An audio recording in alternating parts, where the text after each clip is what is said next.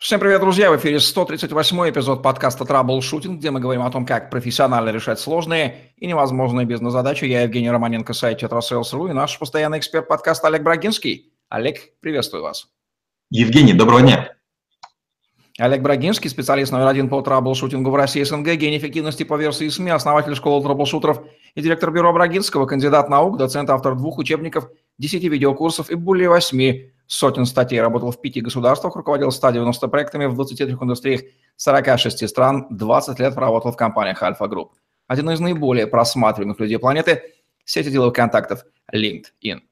Это страшное слово «страх», знакомое любому человеку. Сегодня будем разбираться с ним, навык ли это и как свой собственный страх обратить, может быть, сделать своим дополнительным ресурсом, ведь такие возможности тоже существуют. Давайте, Олег, начнем с определения что понимается под страхом? Эмоция ли это? И откуда оно вообще, глубинный механизм происхождения этого чувства?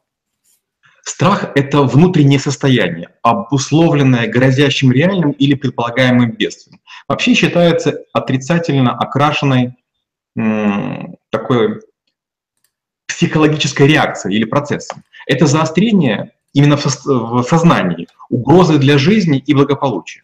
Страх основан на инстинкте самосовершенствования, самосохранения, извините. Он имеет защитный характер, сопровождается повышением давления, учащением пульса, э, дыхания. Страх мобилизует умственные и физические способности организма. Он является катализатором активности по избеганию или преодолению угроз.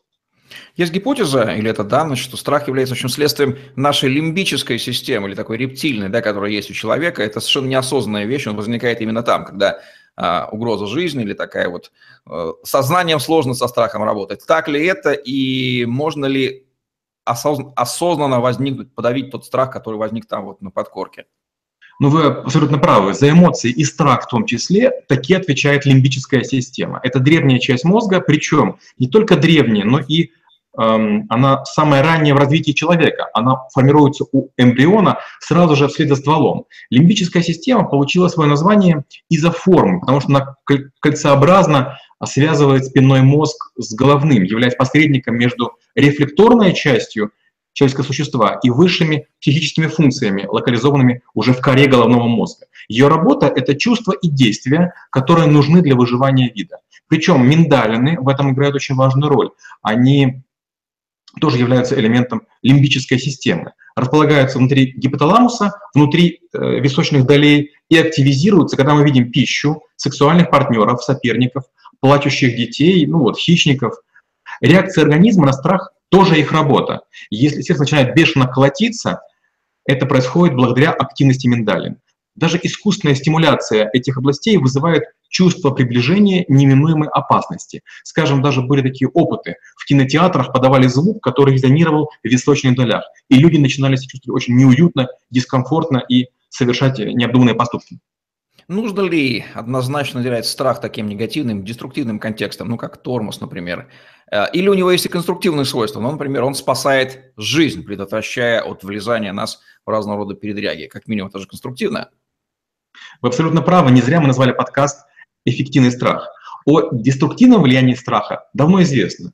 Человек начинает действовать и считается бойцом или цепенеет и получает трусливую кличку. Кстати, в африканских племенах многие мальчики, а, покусанные гориллами, навсегда считаются заклеменными позором, потому что гориллы кусают только убегающих. Конструктивные качества страха тоже давно известны, но мы стали забывать его полезные последствия. Военно-начальники древности выбирали в элитные войска, так называемые гвардии, юношей, испытывая их страхом. Тех, кто бледнел, не брали, потому что кровь отливала у них от мозга, и человек становился легкой жертвой. А вот краснеющих зачисляли в элиту. Мозг получал больше крови, питательных веществ и судорожно искал выход. Страх матерей нередко спасает детей в малом возрасте, потому что включает предусмотрительность и задействовать жизненный опыт. То есть страх имеет и позитивные, и негативные, естественно, характеристики, как и многое в этом мире дуально. Какие главные виды страха выделяют психологи и как они, самое главное, соотносятся? Например, мы знаем, что страх публичных выступлений, вроде бы он чуть ли не сильнее или на одной ступеньке со страхом смерти стоит. Вот как оно бывает. Вы абсолютно правы. А, есть много классификаций э, страхов. Допустим, старик Фрейд, он делил страхи на два вида, реальный и невротический. А потом была попытка разделить на три группы. Это природные или биологические, социальные, в том числе и упомянутый вами страх э, публичных выступлений, и внутренние, экзистенциональные. Позже начались дробления на детские, взрослые и э, страхи очень пожилых людей. Существует даже такая медицинская классификация страхов по МКБ-10. Это международная классификация психозаболеваний. Что интересно, а, есть очень оригинальные такие всякие вещи. Например, фобии а, лысых – это а, лепардофобия, боязнь того, что никогда не будут звонить мобильный, это номофобия, боязнь длинных усов есть, боязнь готовить еду, есть евпофобия, это боязнь услышать хорошую новость. По, по отношению к курам это электрофобия, есть э, гелофобия, это боязнь театров, а, пить – это дислофобия, папофобия – боязнь папы римского, циклофобия – боязнь велосипедов и мопедов, есть э, боязнь клоунов – это купрофобия, и даже есть боязнь длинных слов э, гипотома страссеквира педалифобия. Да, в общем, слово фобия очень универсальное, можно заниматься таким навязчивым конструктивизмом, придумать всякие самые разные фобии существующие, и даже не очень. Как страх связан с прошлым опытом? Можно ли бояться того, чего не знаешь на своем опыте, или наоборот, не бояться, испытав от на собственном опыте, поняв, что там бояться, в общем-то, нечего? Об этом очень много говорят индусы. Человек всю жизнь чего-то боится. Успеть или прийти не вовремя. Не понравится или понравится недостаточно. Купить лотерейку и не выиграть приз большинство наших страхов не сбудутся или будут последними в нашей жизни. Упасть из окна, утонуть подо льдом, быть застреленным. Ну, ну, после этого страха уже не должно быть. Мы с упоением клевещем друг на друга, сплетничаем, оговариваем и создаем плохие впечатления. Страх часто оберегает от необдуманных поступков. Но кто-то же должен тушить пожары, бороться с терроризмом, утопающих спасать. И это делают не бесстрашные, а решительные, волевые и обученные люди. Не умеешь плавать – учись. Плохо паркуешься, иди на курсы. Не умеешь выступать, проси помощи у тех, у кого это получается. Бояться всегда проще, чем действовать. Я вот, например, боюсь написать книгу, поэтому уже сочинил 800 статей. Так и до книги, до монографии доберусь. Да, сейчас пору сказать, зачем Евгений Романенко сделал полторы тысячи интервью, чего он боится и что он скрывает за этим количеством действий. Это, кстати, не шутки, что-то в этом есть, как говорят психологи. По-моему, Кастанай была фраза о том, что Самое страшное – это смерть, но она неизбежна, поэтому, в общем-то, бояться нечего. Помогает ли страх, вернее, можно ли сделать страх таким эффективным союзником, что ли, повысить свою личную эффективность, используя свой собственный страх в правильную упряжку, запрягши этого ретивого коня под названием собственный страх? Ну, безусловно, страх не только можно, но и нужно делать эффективным союзником. Жертвы обмана и насилия часто рассказывают, что у них было предчувствие, но они его прочь отгоняли и в ходе небрежности э, получили финансовую, душевную или телесную рану. Страх помогает предвидеть, упредить, позволяет постраховаться и не усугублять. Не нужно петь безумству храбрых. Лучше спойте оду внимательным и предусмотрительным. Нет ничего лучше, чем страхи использовать. Когда продавцы боятся продавать чего-то или презентацию рассказывать, берем очень просто, говорим, ребята, у нас через две недели аттестация. Кто не сдаст, будет уволен или получит там понижение по зарплате. И люди, как зайчики, будут учить, тренироваться, и вот этот страх заставит их себя совершенствовать. У страховщиков есть, у наших отечественных есть такой миф, что название самой деятельности страхование, содержащее в корне слово «страх», значительно затрудняет им работу по продаже. А вот английский термин страхование, слово sure, insurance, уверенность. Опять вот на уровне этимологии мы имеем разницу. И так ли это, не миф ли, не, не отмазку ли они себе придумали, страховщики? А, к сожалению, нет. Э, когда я страховал в Украине домен а, для альфа-страхования, первая идея была альфа-страх. А мне сказали, ну страх, это же страшно. И вот тогда я впервые задумался, а, а вот вы сейчас мне эту ситуацию вернули, я ее вспомнил. О страхе, например, смерти, надо думать постоянно. Вы сами сказали, что раз оно неизбежно, ну, значит, неизбежно. Но надо ли об этом постоянно думать? Надо ли думать над этимологией? Скорее нет, потому что этимология может быть оправданием того, что я страхуюсь от того, что страшно. Но если себя не перебарывать, то можно все время думать о том, как действовали деды, и таким образом не развиваться. Нет, я считаю, что мы должны все-таки через себя перешагивать, через свои страхи, и идти в сторону уверенности, которую вы уже упомянули. Говорят, что ничего не боятся только глупцы. Страх – это нормальное явление, правда, тот осознанный человек, он будет боясь делать, а вот глупец, собственно, ограничится своим страхом и делать не будет. Так ли это? Да, действительно, есть такая фраза. А, Брюс Ли говорил вот что, когда мне страшно, я пишу то, что страшно мне на бумаге и сжигаю. Это такая а, восточная методика. Еще он говорил, я не страшусь того человека, который умеет делать тысячу ударов. Я страшусь того, кто всю жизнь учился делать один удар.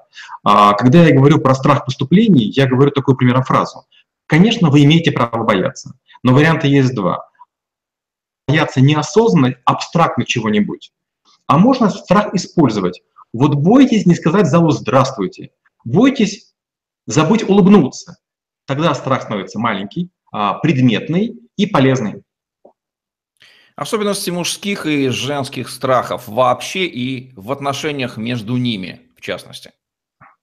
Мужчина боится наружу, а женщина вовнутрь.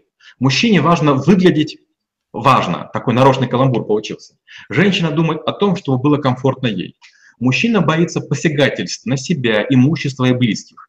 Женщину заботит соответствие многих уровней – одежды, достатка, успехов ее, детей, мужа. Мужчины имеют несколько больших страхов, а женщины страшатся тысячи чуть более мелких, поэтому и осторожнее, менее травматичные и, кстати, живут дольше. Как обычно люди занимаются профилактикой страхов ну, или реагируют на страхи, вот эти вот самые распространенные формы, и насколько они эффективны? Я бы предложил пятиступенчатую по нашей традиции с вами модель. Первое. Признать право на страх узнать подробности и их проговорить. Второе. Давайте погрузимся в состояние этого страха, состояние близкое к жуткому. Третье. Давайте разберем ощущение дискомфорта. Мы же понимаем, что виртуально. Да, страшно, но пока виртуально. Четвертое. Давайте подумаем, как это все можно компенсировать. Может быть, вас за руку подержать. Может, вы там от, от храбрости там, хлебнете, там, не знаю, грамм фронтовых. И Пятое – это повторять цикл до тех пор, пока состояние станет обычным и привычным. Я много раз видел, как, как действуют люди в ситуациях экстремальных. И как раз те, которые проходили многократное обучение, у тех все нормально получалось. Все боятся многого. Но некоторые с этим работают, а некоторые ограждают себя от мысли о страхе. Человек, как правило, не любит признавать свои собственные страхи, особенно не любит, когда это признают другие. Как, э, какими формами люди обычно пытаются маскировать на публику свои страхи? Может быть, там, излишней бравадой, специфическим поведением, избыточной логической аргументацией. Мы понимаем, так, кажется, человек на самом деле просто боится то, что он сейчас делает. Вот в такой ситуации я обычно привожу пример с матрасом надувным. Вот если в одном месте надавить, в другом выпучится. Вот если у человека есть какой-то выпячивающийся страх, он начинает давить на свой матрас, на матрас своей ауры, и в другом месте вылазит. Это начинается либо шутовство, либо агрессия, либо еще какие-то проявления, которые кажутся нестандартными. И он вдруг превращается или в клоуна, или начинает бросаться на всех с кулаками, но вы абсолютно правы. Он чего-то боится, неважно, осознает или не осознает. Но другие в меру своей подготовки это могут определить, понять и потерять к нему уважение, доверие или какие-то другие положительные эмоции. Как образованность, просвещенность, информированность влияет на страх его возникновения? Ну вот э, есть люди, которые не боятся, например, медуз. Пойти где-нибудь в теплых широтах и увидите медуз размером в 3 метра, вы вдруг поймете, что такие это страшные существа. Особенно, когда такая медуза значит, доедает тунца размером в 2 метра, который длиннее, чем вы. Это с одной стороны. С другой стороны, конечно, можно почитать про Моби Дика и там кашалота, который это что-то убивает. Можно почитать про Австралию, какие там есть жуткие животные, змеи, питоны там, или там про Южную Америку. Но как только вы знаете, чего бояться, вы уже знаете, что делать. Например, если вы находитесь в пустыне и боитесь змей, вам нужно сплести из овечьей э, шерсти маленькую веревочку. Овцы, когда ходят, змей затаптывают, и змеи их боятся. И поэтому, получается, на каждый страх есть антистрах. В наших широтах есть травы, из которых вы себе ошейничек сплетете или ожерелье, и вас не будут комары кусать, а ведь многие комаров боятся. Есть люди, которые боятся, например, водой отравиться. Даже есть такие у нас а, сказки, не пей, станешь козленочком. Берем, берем баночку, в нее бинтик складываем, и Э, перетекаемая по винтику водичка будет абсолютно чистой. То есть чем больше вы знаете, тем больше вариантов есть борьбы со страхом. Был какой-то фильм, я не помню, э, в чем суть, но там человек читал энциклопедию по выживанию. И когда рухнул его самолет, а это был богатый человек, и для него пытались сделать покушение на убийство, он вдруг выжил в тяжелых условиях, потому что читал эту книгу. Понятно, надуманный сценарий, но очень близкая идея. Если ты страхи свои знаешь по именам, ты знаешь, как к ним обратиться. Если мы предполагаем, что, возможно, окажемся в ситуации, в которых нам станет страшно, мы это знаем, как снизить вероятность наступления страха? Ну, например, изучить эту ситуацию поподробнее, с кем-то поговорить, кто в ней уже был. Какие еще средства, народные методы здесь хороши? Ну вот э, самый простой вариант, который я говорил, скажем, тем же выступающим на сцене. Перед тем, как выйти на сцену, Дыхание задержите и попробуйте диафрагму опустить. С чем мы боремся? Мы боремся со вторичными проявлениями страха, с повышением пульса, с учащенным дыханием и так далее. Попробуйте успокоиться. Например, из-за долгих тренировок у меня очень интересный эффект. Как только ко мне начинают подходить врачи, или я начинаю измерять э, пульс на любом тренажере, он начинает немедленно падать. Вот такая реакция выработалась. То есть как только я начинаю осознавать страх, он тут же падает. Опять же, когда вы, допустим, работаете с беременными женщинами, когда работают с людьми, тяжелые травмы получившие. С, ними говорят психологически. И психологически через сознание действует на подсознанию. Это очень плохая цепочка, очень плохо работающая цепочка. Но сильный и волевой человек может себя преодолеть. Надо просто этим заниматься какое-то время, чтобы конкретный страх убить. Нельзя убить все страхи вообще. Мы убиваем каждый конкретный страх по отдельности. Глаза боятся, руки делают, гласит известная русская пословица. Если страх все-таки наступил, мы его почувствовали, такие липкий холодок, значит, по спине, что осознанно делать? Вот он во всей своей красе и в то же время наша осознаваемая часть э, сознания, как работать с этой страшной шизофренией внутри себя. Я в последнее время много читаю книг про космос, как-то вот этой темой увлекся, потому что сейчас имею отношение к ряду проектов, где есть космические исследования. И я вдруг все время понимаю, что, оказывается, люди находятся на переднем крае науки. Оказывается, есть много экспедиций, про которые не говорят, где там люди что-то делают на Луне или там в космосе открытом, и какие-то проводят эксперименты.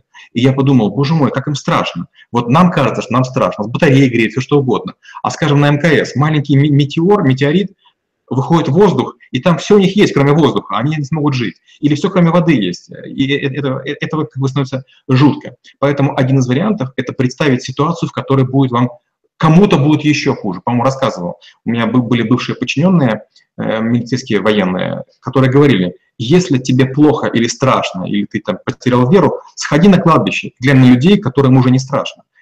И ты понимаешь, что тебе еще хорошо. Давайте сейчас по типовым категориям людей пройдемся, какие у них специфические страхи и какие рекомендации мы дать им конкретно. Давайте начнем с собственников и акционеров, чего они боятся и как им избежать страхов. Собственники боятся государства, чиновников, криминал, друг друга и даже действий своих топов. Они считают, что они дойная корова и уверены, что их хотят пустить под нож ради наживы или пустить по миру ради примера. Акционерам сложно. Многие становятся циниками или параноиками. Хотя в интервью рассказывают сказки про себя пушистых. Но пообщавшись с их старлингами, приходится задуматься вообще над названием пороков, которые описываются. Кстати, есть и такие фобии, как страх начальника, страх подчиненных, страх коллег, страх поздравлений на работе, страх рабочего места, страх заразиться от коллег, ну, там, через рукопожатие или воздушно-капельным путем. Чего боятся топ-менеджеры? Топ-менеджерам тяжело, они боятся сразу в трех измерениях. Их страшат собственники, коллеги и подчиненные. А, а каждое из этих направлений бьется еще на пучок тонюсеньких, но донимающих, как жужжание комара страхов, страшков даже. Собственники могут уволить или недоплатить, коллеги подсидеть или подставить, подчиненные не выполнить или саботировать. Жизнь в иерархии вообще сопряжена со многими страхами. Если вы не уникальный специалист или не посмотрели все наши подкасты, вам точно есть чего опасаться. Чего боятся наемные работники? У, тут много проводится исследований, есть градации, каждый год цифры меняются, но примерно так. Сотрудники боятся отсутствия развития, ошибок, понижения в должности или зарплате, сокращений и увольнений, провала в карьере и потери авторитета, конфликтов и задержки зарплаты, развала компании и провала проектов, не уложиться в сроки и переоценить свои силы. Чего обычно боятся дети и их родители? У детей есть разные страхи. Некоторые страхи от рождения. Например, не хочу расставаться с мамой. Позже возникает страх перед животными, незнакомцами, особенно незнакомыми женщинами сначала, а потом темноты, смерти, плохих оценок, угроз раскрытий э, родителей или раскрытия вот этой детской лжи. Родители переживают о здоровье, о том, чтобы ребенку хватало ухода, а, чтобы было не холодно, не жарко, хватало еды, а, дать самое лучшее, не дай бог не уследить или причинить боль. Они боятся за свою жизнь. Что же будет с моими детьми, если вдруг что-то со мной случится? А потом боятся о том, вдруг ребенок попадет в плохую компанию, а вдруг в школе, в школе будут зомбировать, а вдруг школа не раскроет потенциал или убьет в ребенке творческое начало. Ну, то есть фобий у родителей и детей невероятное количество. В некоторых книгах в качестве лекарства страха предлагается пойти ему навстречу или ускорить наступление события, которого мы так опасаемся. Является ли это действенным методом и действительно ли это снимает страх или разрушает? Может быть, у нас надуман? Мне кажется, что это хороший вариант. Лучше все-таки в контролируемой ситуации попасть э, в жуткий страх, чем э, попасть в этот страх неожиданно, не будучи подготовленным в то время, когда вы этого меньше всего ожидаете. Я считаю, что это хороший вариант. Что можно сказать о особенностях страхов разных народов и наций на Земле? Тут, конечно же, безусловная вариативность. Немцы боятся инфляции, американцы – потери первенства, японцы боятся потери лица, малые народы – глобализации и потери языка, религиозные общины – действия лидеров крупнейших конфессий. Ну, то есть страхов невероятное количество. А вот русский наш, славянский человек, чего он боится на самом деле? Он боится оторвать свою задницу от дивана. А, мы очень любим поговорить о чем угодно. У нас все виноваты, но мы сами ничего делать не будем и надеемся, что кто-нибудь пойдет. Мы будем страшиться его поддержать, но яростно будем перемывать ему косточки. Если ситуация такова, что человек в постоянном стрессе, страхов огромное количество, он живет в этой обстановке, это его реально разрушает, это очевидно, он сам признает. Что может быть радикальным способом, как разрубить этот Гордеев узел? Отказаться в дауншифтеры пойти или что-то по-другому? Но вот в этих ситуациях я тоже, как и вы предлагали, говорю, лучше пойти на обострение. Я предлагаю таким коллегам прыгнуть с парашюта, понырять со мной каким-нибудь акулам. То есть есть такой термин «кол-колом вышибают». Я считаю, что нужно прийти нечто более страшное, чтобы вот то меньшее было не так уж э, сильно, не так сильно воздействовало на психику. Кроме написания книги, что вы сказали, чего еще боится Олег Брагинский, как он работает со своими страхами? А, вот не зря мы уже второй раз повторяю, сегодня мы назвали подкаст «Эффективный страх». Я глубоко уверен, что страх нужно использовать. Вот дедлайны я не люблю использовать, то есть опаздывать я ненавижу, а вот страх я использую. Кратковременно я боюсь вообще всего. Я боюсь, чтобы не получилась очередная статья, не получится очередной подкаст, а, я не, не среагирую на ваш вопрос, ну то есть я почти всего боюсь. Но я это делаю сознательно. А, а потом я говорю, так, довольно, побаловались, и какие могут быть самые страшные потери? Допустим, будет там двухминутная запинка. Я какое-то слово не произнесу. Или скажу, я не знаю ответ на вопрос, такое уже несколько раз было. Но, как правило, для одних и тех же страхов я действую по одному и тому же принципу. Сначала я даю страху себя помучить, потом я осознаю его границы, потом очерчиваю последствия и говорю, стоп, поигрались, дальше буду действовать я. Какие рекомендации Олег Врагинский даст нашим зрителям по поводу работы с собственными и чужими, может быть, тоже страхами? По сути, это будет домашняя работа, потому что мы уже сказали. Первое. Представьте самое худшее, что может произойти, и подумайте над максимальными потерями. Смиритесь с тем, что негативный исход таки возможен. Как говорил Евгений, смерть таки произойдет. Третье. Подумайте, что можно предпринять, чтобы нейтрализовать, уменьшить или минимизировать ущерб. Четвертое. Отвлекитесь спортом, сексом или книгой. Не прибегайте к еде, питью или курению. И пятое. Составьте план, найдите ресурсы, спросите экспертов и попросите помощи у близких. Что можно добавить к этой интересной теме под финал? Я бы хотел еще раз э, сказать ту мысль, которую вы уже говорили. Страх может быть эффективным. Страх – это двигатель. Страх – это тот дополнительный реактивный моторчик, который может вывести ваше эго, ваши усилия, ваш проект на невероятную высоту. Не игнорируйте его и направьте так, чтобы струя била э, не в лицо, а все-таки сзади и подталкивала вас к высотам, к которым вы стремитесь. Вот такое вот мнение Олега Брагинского об интересном, вы даже не знали, что это навык, эффективном страхе в подкасте «Траблшутинг», где мы говорим о том, как профессионально решать сложные, невозможные бизнес-задачи. Ставьте лайк, подписывайтесь на YouTube-канал, загляните в другие выпуски подкаста «Траблшутинг», там найдете массу интересного о бизнесе и жизни Олега Брагинского. И помните, что если вы смотрите это видео, то их записано гораздо больше, поэтому свяжитесь со мной или Олегом и получите ваши персональные ссылки на просмотр роликов, которые до вас никто не видел. Сделайте ваши страхи своими союзниками, но какие-то просто проколите, как воздушный шарик, невидимой булавкой, изящно, может быть, пойдя им навстречу, остается вам этого пожелать. Удачи вам и до новых встреч. Спасибо и до встречи через неделю.